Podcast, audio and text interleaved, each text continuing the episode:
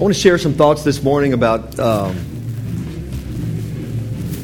if you had, if you had to put a I guess a, a title to it is uh, how to walk in the Spirit. Um, and the first concept, the first thing I want to just mention about that, how to walk in the Spirit. Hey, Robert, how to walk in the Spirit is think about this thought before we start. Do you believe? Do you believe God would make walking in the Spirit so important? And it is. It's it's really almost everything. Walking in the Spirit, as far as living out the life of God on earth. Um, do you think God would make walking in the Spirit a difficult thing? He wouldn't. So the first, the first thing we need to think about is that He did the most difficult thing, of course, when He came into our realm and took upon Himself the sin of the world and the judgment of the world. He did the difficult thing Himself when He was crucified and buried and was raised again he did the difficult thing himself when he actually started an entirely new creation by his resurrection. He did the difficult thing in joining sinful man to himself. For he, he who is joined to the Lord is one spirit. He who is joined to the Lord is one spirit. I mean, these are, these are awesome things. These are the things that um, the scripture says, Call unto me, and I will show you great and mighty things that you know not. I love that verse. Call unto me and I will answer thee, and I will show thee great and mighty things that you know not. And that's these are great and mighty things. To, to plunge the world into judgment on the, on the cross. And that's what Jesus said. He said, when he went to the cross, he said, Now is the judgment of this world. Now is the prince of this world cast out. The one who accuses mankind before the Father is going to be cast out of heaven and have no more access to heaven to accuse us, as he did in the days of Job. This is awesome that he would bring judgment upon the entire human race by taking it upon himself. If I be lifted up between heaven and earth, I will draw all men unto me by taking this judgment upon myself. And the scripture says, Hereby we perceive the love of God and that he gave himself for us. But he didn't stop there. He didn't just remove our sin, he started all over again. The, the last Adam terminated the Adamic race on the cross, but he started a new race, a new heavenly race from the last Adam and raised a whole new creation in his resurrection so that anyone who believes on him is given of his spirit. And the spirit comes and joins with our human spirit, which was dead in sin, and is quickened and made alive and made in union, brought into union with God in Christ. And so that now we can say, Christ is in me and I am in him, and he's in the Father and the Father's in the Son, and we are one. John 17. Awesome, great, and mighty things. So if he's doing the, these awesome, difficult, impossible things only possible for God himself, and he calls us now to simply walk in the Spirit as an answer to our flesh, as Paul says in the Galatian letter, if you, if you ask Paul, Paul, how do you deal with your flesh? How do you overcome your flesh? How do you stop sinning? When you, how do you get free of sin? How, what's the secret, Paul? Paul would say, walk in the Spirit, and you won't fulfill the lust of the flesh. Wow. Simple, but profound. If you walk in the Spirit, we will not fulfill the lust of the flesh. Wow. So God did something so awesome, and then He calls us to simply walk in the Spirit. But what does that mean? Walk in the Spirit. And that's what I want to talk about this morning. But the first thought I wanted you to have in your mind is that walking in the Spirit is easy. He did not make it difficult. He did the most difficult thing imaginable. He's not going to give us something hard to do now that He's done all the hard work. And we, and we will be unable to benefit from all His hard work because what He's given us to do is so hard we can't do it. We can't pull it off. So all His hard work is nothing, is for nothing. You see? He did everything, and He simply says to us, Fear not, walk in the Spirit. So let's look at that, what it means to walk in the Spirit, because I'm convinced, saints, that there is so much, there is so much wrong thinking out there in the church. It's a wonder anybody's walking in the Spirit. And most of the time, we're not, and that's the problem. You know, we're struggling with flesh so much that it's almost like, God, this thing is hard. I know when I was in legalism, when I first became a believer, and I had a mixture of law and grace in my thinking, Paul says a little bit of leaven leavens the whole lump. Eventually, I just burned out. And I thought, I can't live this life. I can't be holy enough. I can't be good enough. I, I can't be acceptable enough to God. I'm not doing enough. I'm, ah, ah, ah. I give up. So flesh and spirit was like, ah, battled all the time because it was, where's the rest? Where's the peace? Where's, what's this verse mean? My yoke is easy and my burden is light. That's not my experience. My yoke is easy, my burden is light. Come unto me, and you find rest for your souls. So we're thinking something wrong. We're seeing something wrong. If it's so hard, it's not supposed to be so hard. There'll be difficult times, of course. In a fallen world, you're going to have difficulty. In the world, we shall have tribulation. And you can't control the guy that's driving the car toward you and he runs a stop sign. You know, you can't control that. So you may have a car hit your car doesn't mean that we're going to have a perfect world now because we're in a fallen world, but this idea of walking in the Spirit in our relationship with God is not supposed to be hard. And I'm really convinced that it's, it's hard when, it, when, it's, when I make it hard on myself. I have to stop and think, now what, why, why am I making this hard? Because I'm making it hard. It's not hard. And that's what I want to talk about how, how to recalibrate, how to back up and and look at what's happening and say, you know, why is this a difficult thing? It should not be a difficult thing to walk in the Spirit. So let's, let's take a look at that and see what the Lord says.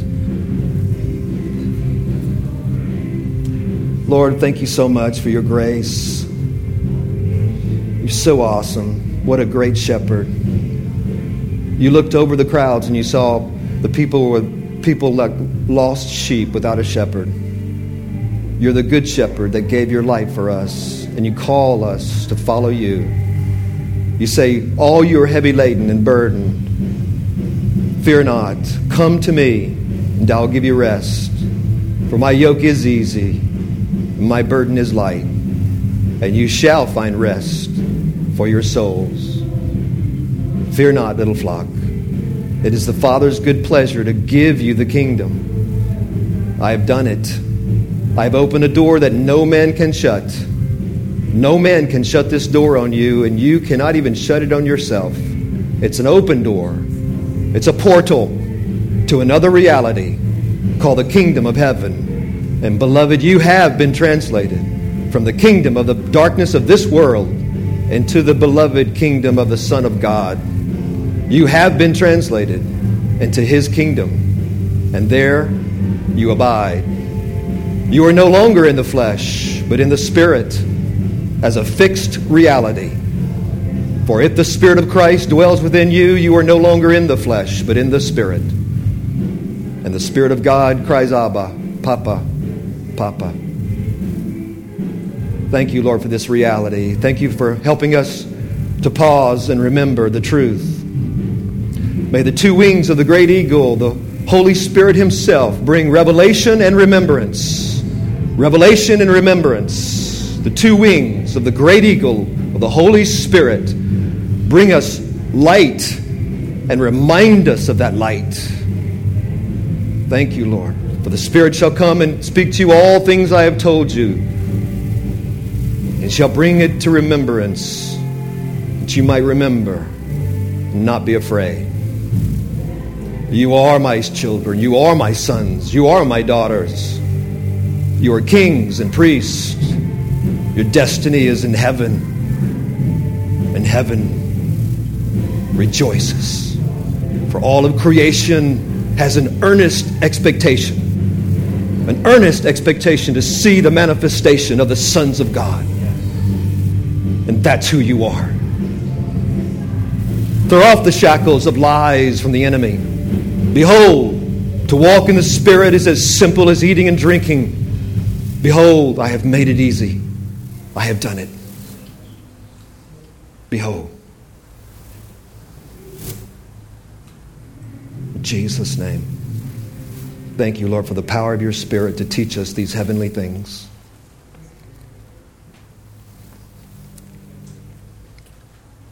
Amen.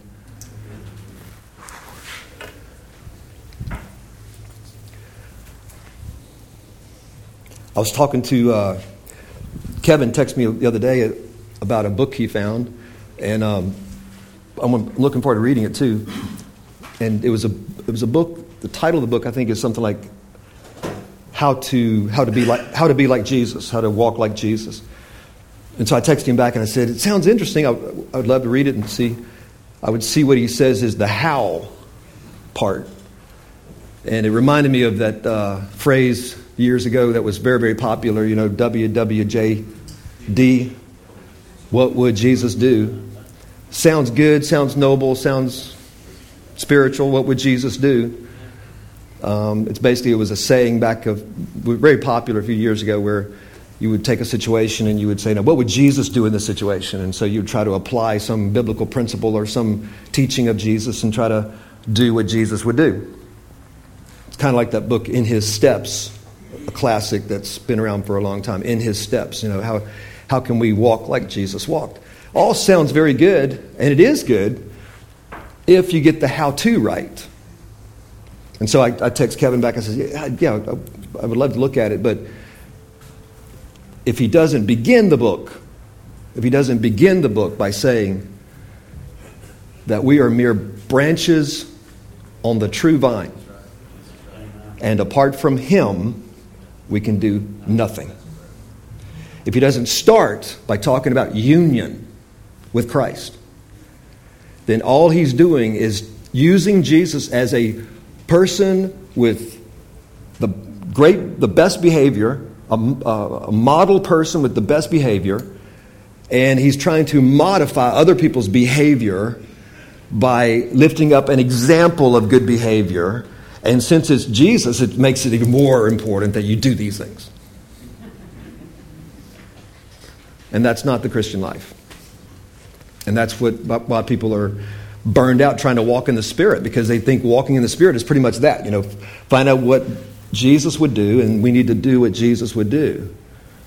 Um, and there's usually a little some lip service given to, and God will help you by His grace to do this, or um, and depend on Him to do this for you. And, but that's the most important part. That's the meat. I mean, it'll be like most sermons are like 90% about a behavior, what to do, what not to do, what you ought to be doing, what you ought to not be doing, and then a little few sentences at the end of the sermon, and, and by the grace of God, He'll help you. God's grace, He'll help you do it. And Paul wasn't like that. When Paul wrote, when all the apostles wrote, the beginning of their letters delved into a great mystery, the mystery of Christ. It delved into the work of God, not the work of man.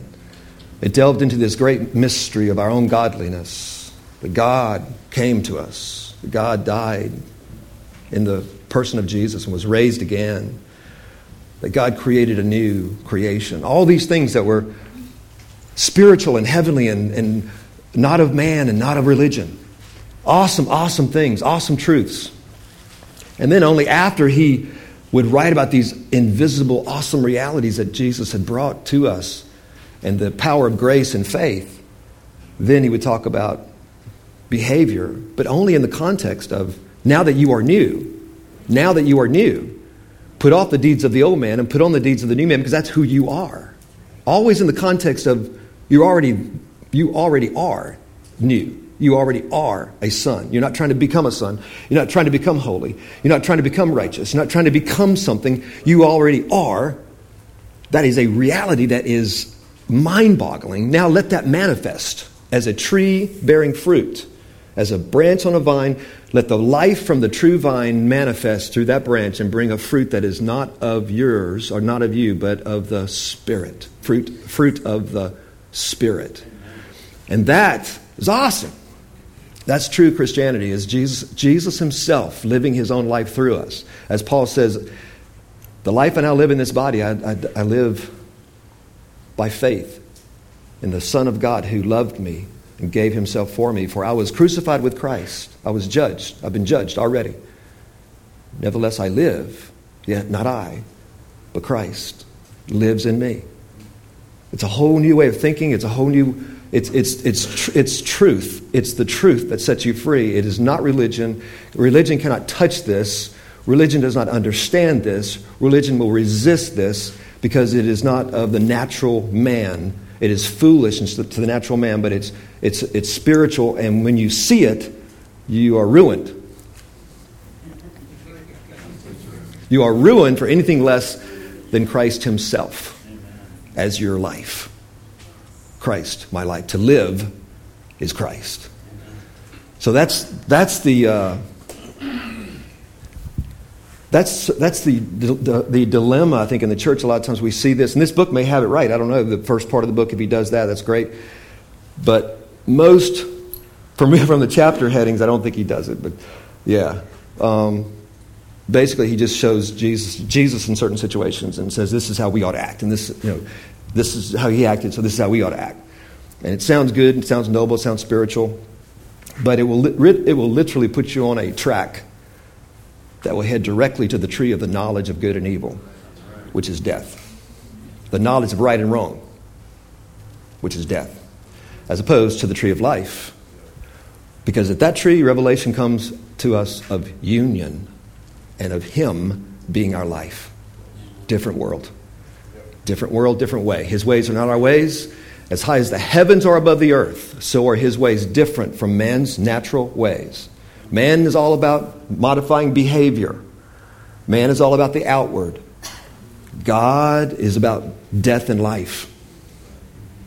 God is about terminating the old and raising a new creation, something man cannot do. As Paul said, this God, this God, raises the dead and calls into being that which did not exist before. That is the truth. That's the new covenant. That's the power. And that's the secret to walking in the Spirit, is understanding the nature of this awesome work of God. Because if you don't see the, the nature of the awesome work of the new covenant, you will constantly be struggling with trying to be something you already are. It'd be like me telling Gail, Gail, you need to sit in the chair. Gail, please sit in the chair. And Gail's like, I, th- I thought I was sitting in the chair. And then that, crea- that creates confusion because now she's trying to figure out, okay, I'm obviously not sitting in the chair, although I think I'm sitting in the chair. Yeah. It's, when, you tell, when you tell a believer, I'm talking about a believer now, a believer who is joined to Christ, who's, who's born again believer, when, when you tell a believer something they're not when they are, it brings confusion and it brings them down a path of fleshly effort to try to get try to make that happen. But when you tell a believer the truth of who they are it releases them to rest and to believe. And faith grows and it's faith that releases the wind and the water of the spirit.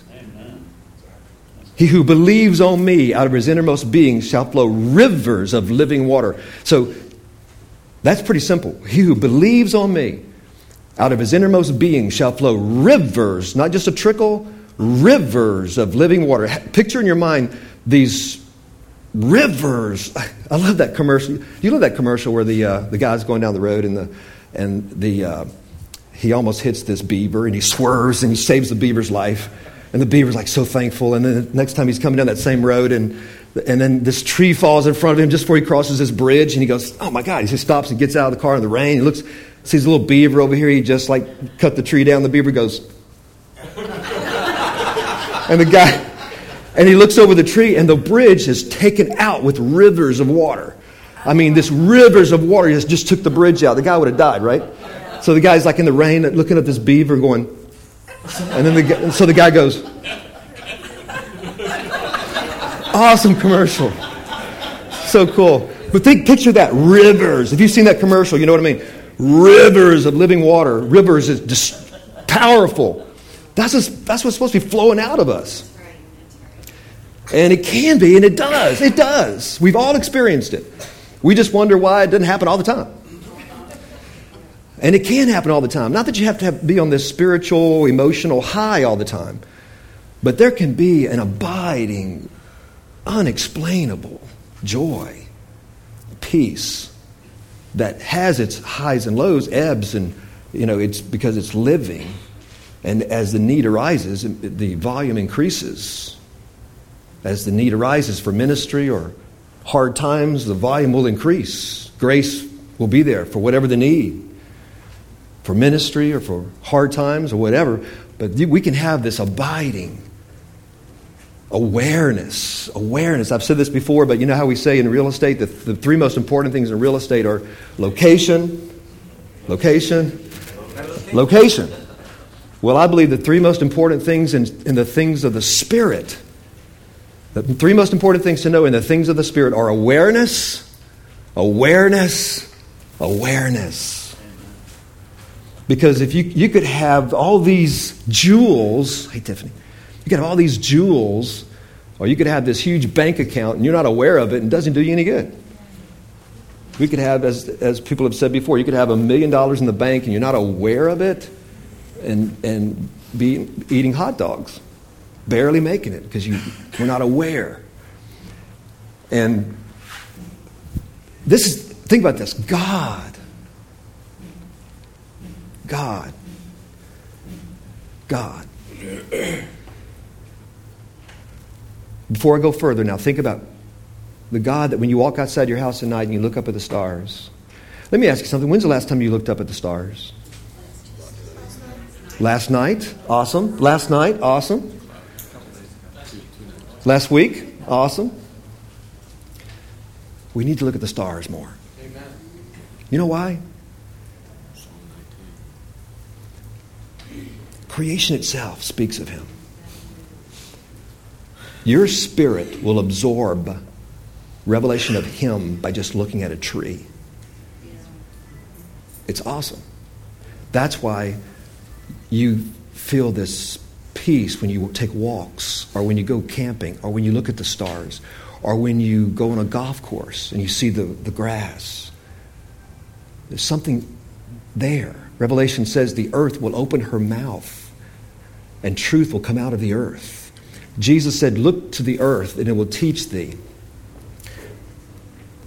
Consider the birds of the air, he said. Consider the leaves uh, and the flowers. Consider these things. Consider what God has done, because they all speak of my Father. They speak of his care. They speak of his love. They speak of his awesomeness. Behold the stars. It's an awesome, awesome thing just to look at creation. But anyway, this God that made all these things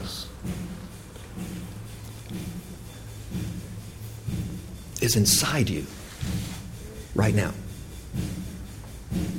This thought alone is one of the most powerful thoughts we could ever keep in mind.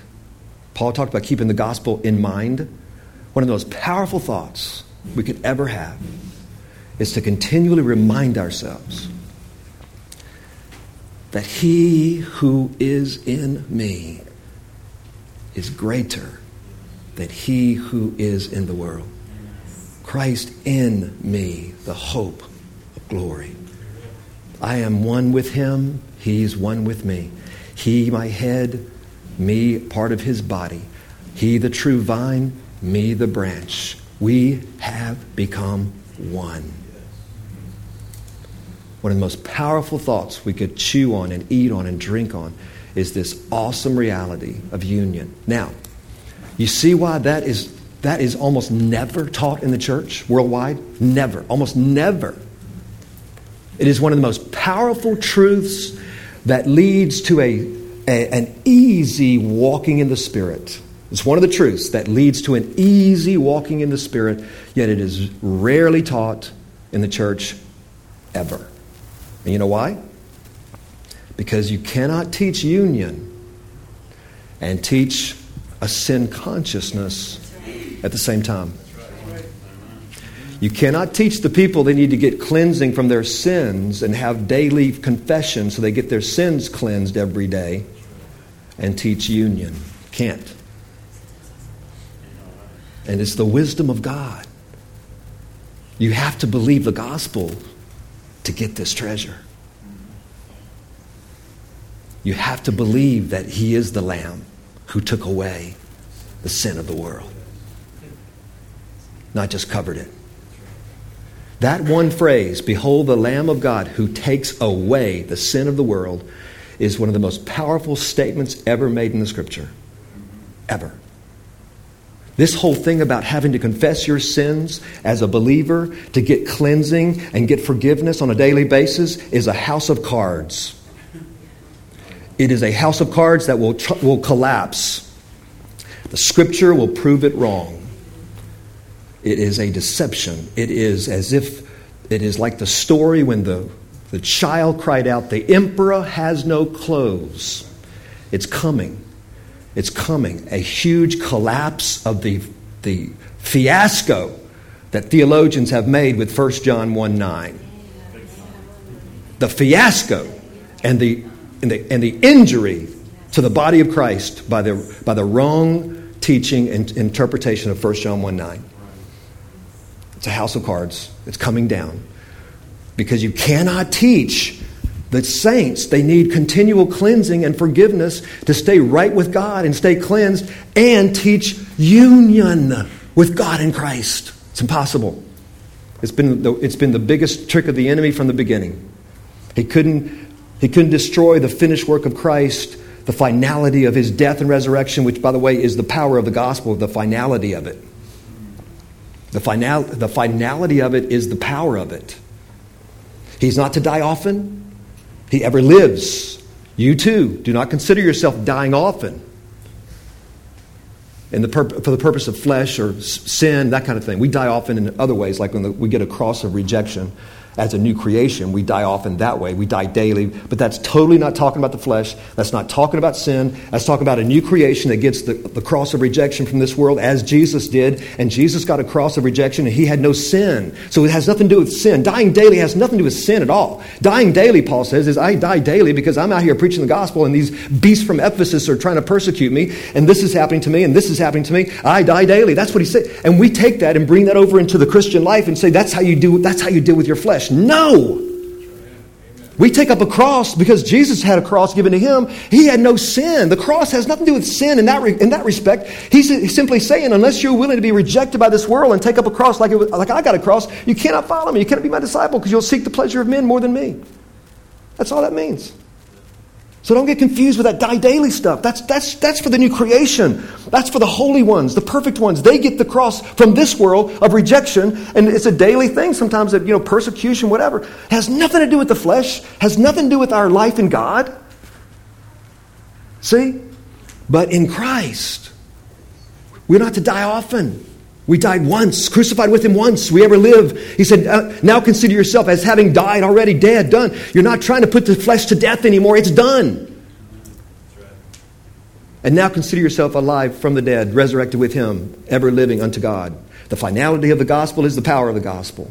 So what the enemy did was he made the finality, the finality, the final work of Christ a continual thing. And so he created what, what, what's called the Mass, you know, and they have the bread and the wine that, that transubstantiation. It says this actually becomes his body, this actually becomes his blood. So we're going to sacrifice the Christ over and over and over. Mass, the word Mass means sacrifice. For centuries, the word Mass means sacrifice. That's why when the priest rings the bell in the Roman Catholic Church, it's supposed to be the miracle happens and Christ actually comes and he, that's actually his flesh, that's actually his blood. We sacrifice him again and again and again. That's the work of the enemy.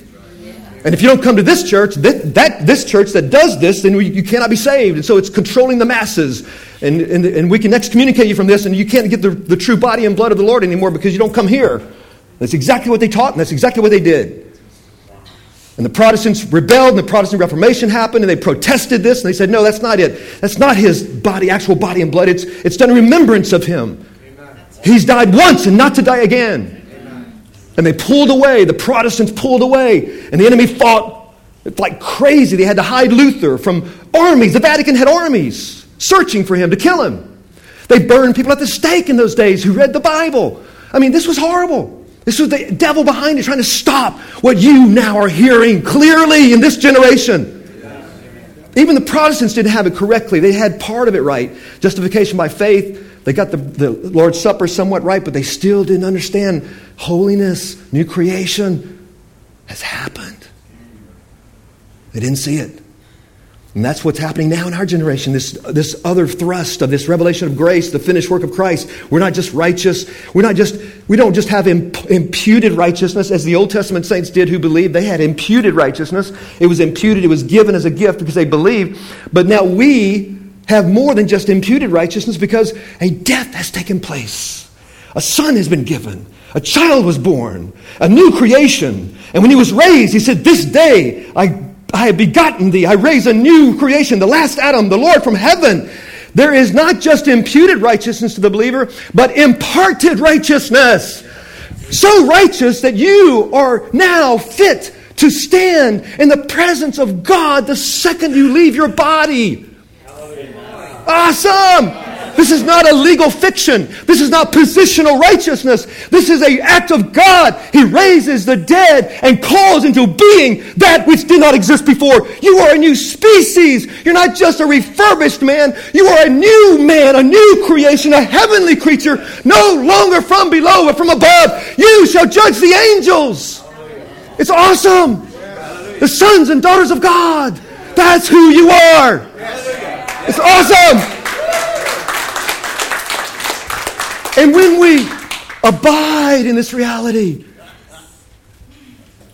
it's not hard to walk in the Spirit. It is hard when the lies come from religion that says you're not what you are. But when we hear what we are and we speak the truth one to another, building each other up, it's pretty easy to love each other and be loved and to be loved. Second most important thing to remember as far as how to walk in the Spirit is the key word here is to see not only union, but to see that He your king.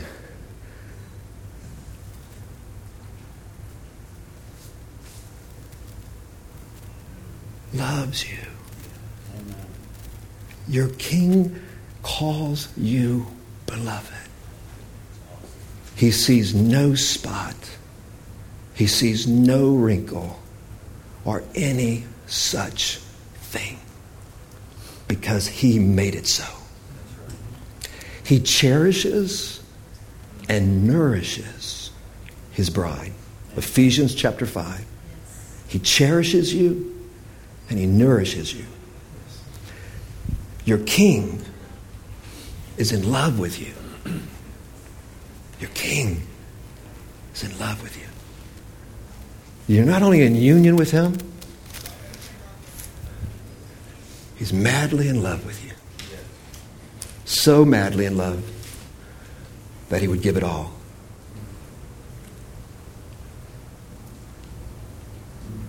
What manner of love is this? That we would be called the sons of God. See? Not that we first loved him, but he first loved us. Pursuing us I love that verse where it says, uh, Yea, I have, I have loved thee. Yes, I have loved thee with an everlasting love. And with loving kindness, I have drawn you to myself. I have loved you with an everlasting love. It'll never end. Everlasting. And I've drawn you to myself. Just think about those two things that, that we ponder how easy it becomes to walk in the Spirit. Union. A king who is madly in love with me, gave himself for me. A king. I heard Jesse Duplantis on TV this morning. I was, as I was getting ready, brushing my teeth, and he said something so cool. Jesse Duplantis, he said, uh, he said, do you, do you realize that angels don't sit in the presence of God? They stand. Angels stand at attention. in the presence of the king. Jesse said, But do you know what? You know who does sit? Other kings, his sons. And you have been made to sit with him in heavenly places. You sit with him. You and I can sit with God. No man sits in front of a king, only other kings sit with kings. But all their aides and the Secret Service and the guards stand at attention. They don't sit with the king unless there's another king. You sit with the king. Like Mephibosheth. Like Mephibosheth. Brought to sit at the king's table. The lame one, because of his covenant with Jonathan, sits at the king's table. Royalty.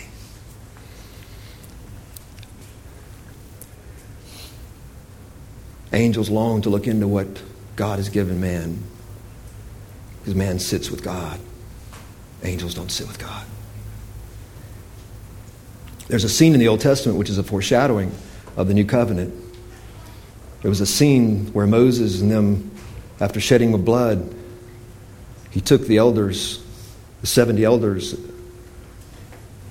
to a high place. God said, Come here to this area. And a portal was opened up, a door to that other realm. And they walked in, and they, Paul, I mean, uh, Moses describes it as sapphire.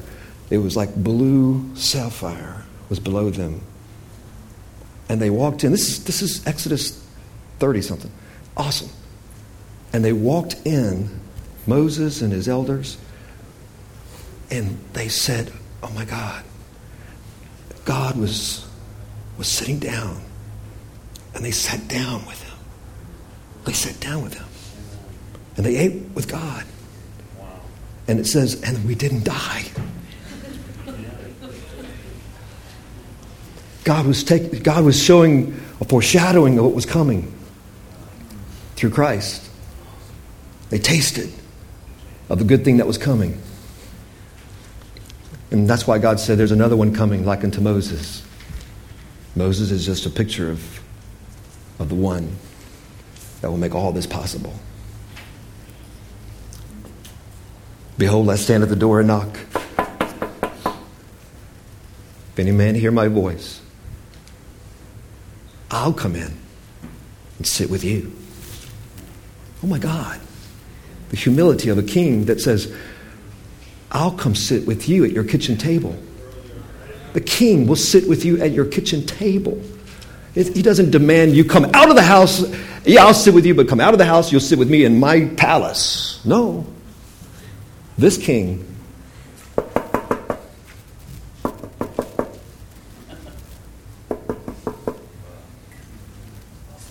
I desire to eat with you. I want to eat with you. I want to break bread with you. I will sit at your table. I'll sit at your table. Oh, Lord, but my table's all scratched up and it's not a very good table. Let me get the best tablecloth out real quick and. No, no, no, no, no. I'm not here for the table. I want to be with you. That's our King. Jesus said this He said, When the Son of Man returns, unlike men on earth who send their servants out in the field and they come back, and men on earth say to the servants, You serve me first and feed me first, and after I eat as the owner of this place, then you can eat. Jesus said, That's not like it is in heaven. That's not like my heart. That's not my heart. Because that's the problem. He said, That's the problem with your weak faith because you see yourself as a slave, an unprofitable, unworthy slave, just doing your duty. That's why your faith is not growing. You have a slave mentality. Wow, but in heaven, this is, this is the reality. When I come back, when I come back, I will have all my servants, all my sons sit at the table, and I will gird myself. The Son of Man will gird himself, and he will serve them. Oh, Lord, no, no, no, no, no, that's not. You can't do that. Oh, Lord, Lord, Lord, Lord, no, no, no, you can't wash my feet. No, no, you can't. You can't. Peter, it's who I am. I love you. I give myself to you.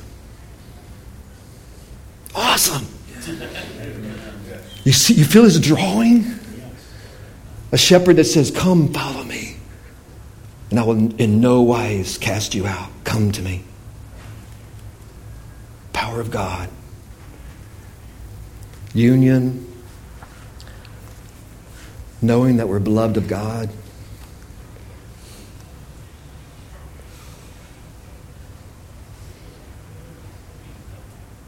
And the third thing I would say is to realize this is so powerful. One night I was looking at the moon. This is actually on that tape. Call unto me, and I will show thee great and mighty things that you know not. Really recommend that, that teaching we did in here. Call unto me, and I'll show you great and mighty things. We did it a few months back. But I was looking at the moon one night and um, over a lake, and I'll never forget this moment.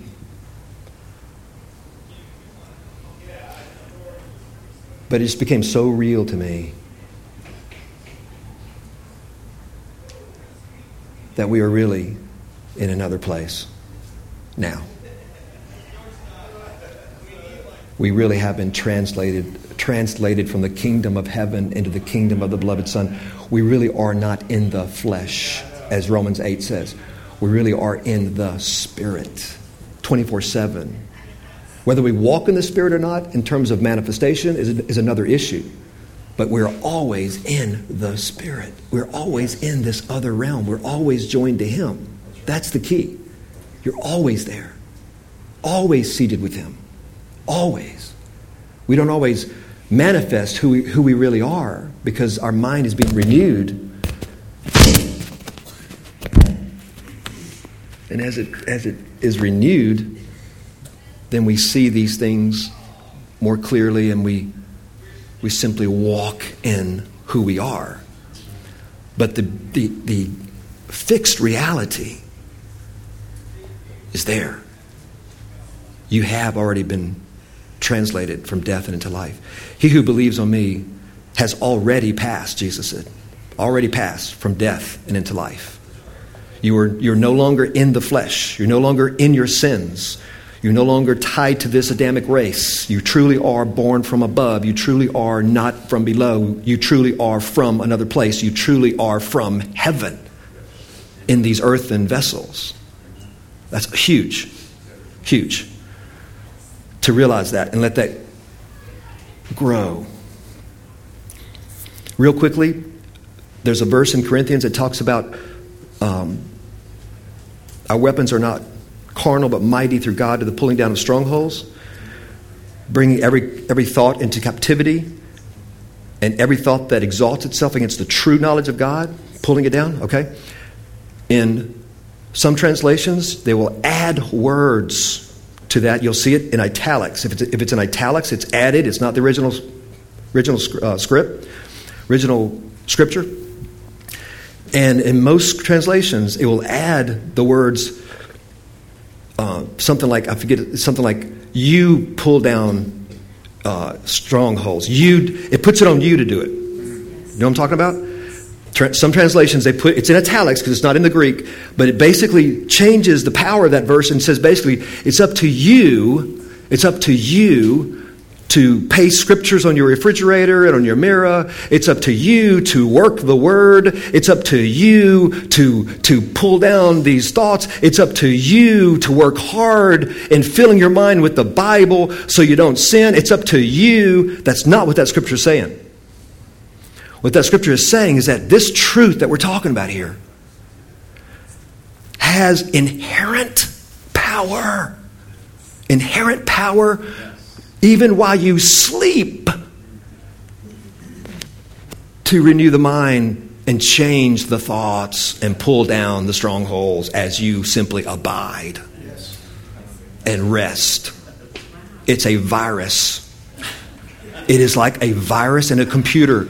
It is like leaven Jesus said the kingdom of heaven is like leaven. Just like sin works like leaven, so does this truth work like leaven. You take it in, take it in, take it in. Believe. Believe. What is the victory that overcomes the world? Even our faith. You believe these truths. You take it in. You eat and drink of his body and his blood, this finality of the work. You remember, you believe, you rest, you rest, you believe, you rejoice in him, you enjoy him, you let him enjoy you, you receive love, you give love. You had this awesome, awesome awesome rest of just abiding and in that, that consumption of this powerful, mystical word, the word that is able to raise the dead and create new things, will work in you mysteriously and pull down strongholds. You'll find yourself seeing God differently, acting differently. It is not up to you with your sweat to try to get your mind crammed full of scripture so you can pull down strongholds. That is not the power.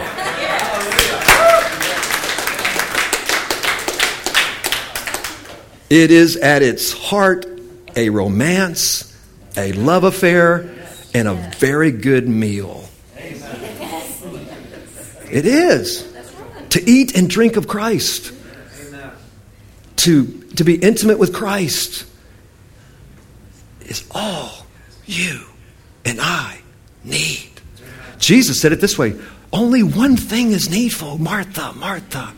Martha's so busy trying to do things, and she got angry at her sister for not help, helping out and doing more. And Martha loves to do things for God, and she sees Mary not doing much for God, and she complained to Jesus about Mary not doing more for God. And Jesus says to Martha, Martha, Martha,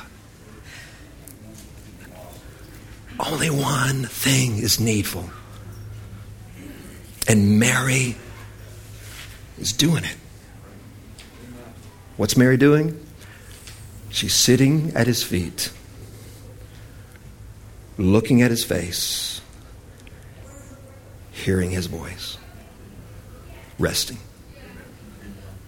enjoying him. It's awesome. It's the Lord. Woo!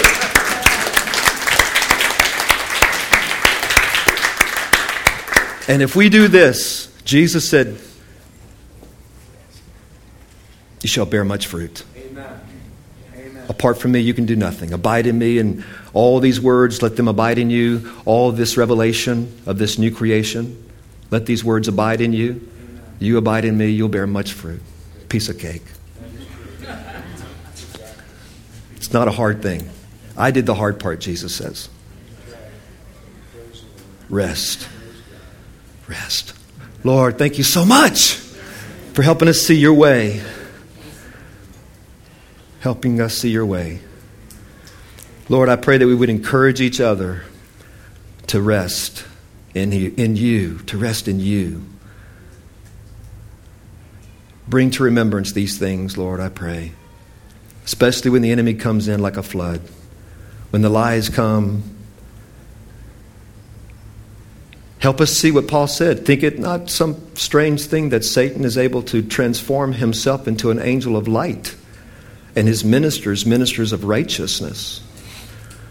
Help us to be wise as serpents, but harmless as doves, aware of these so called ministers of righteousness that are from Satan himself, that cause us to be troubled. Paul said, Who's troubling you? Galatians. Rest. He has done it. Union has come. An everlasting love has come. Another world has come.